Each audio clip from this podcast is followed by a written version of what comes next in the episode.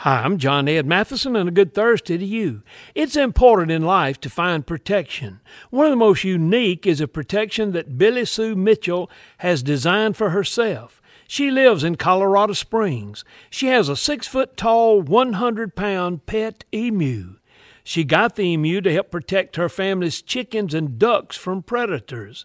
The emu decided that he liked the lifestyle of Billy Sue and started following her while she was walking her dog, Blue. The emu, named Dennis, wanted to go on the walk, so Billy Sue put a harness and a leash on him and started taking him around her property and eventually going into the city. Her security has certainly worked, plus the fact, she said, I've met so many people from all over the world who want to get their picture taken with him. What kind of preparations have you made for protection? How effective is your plan?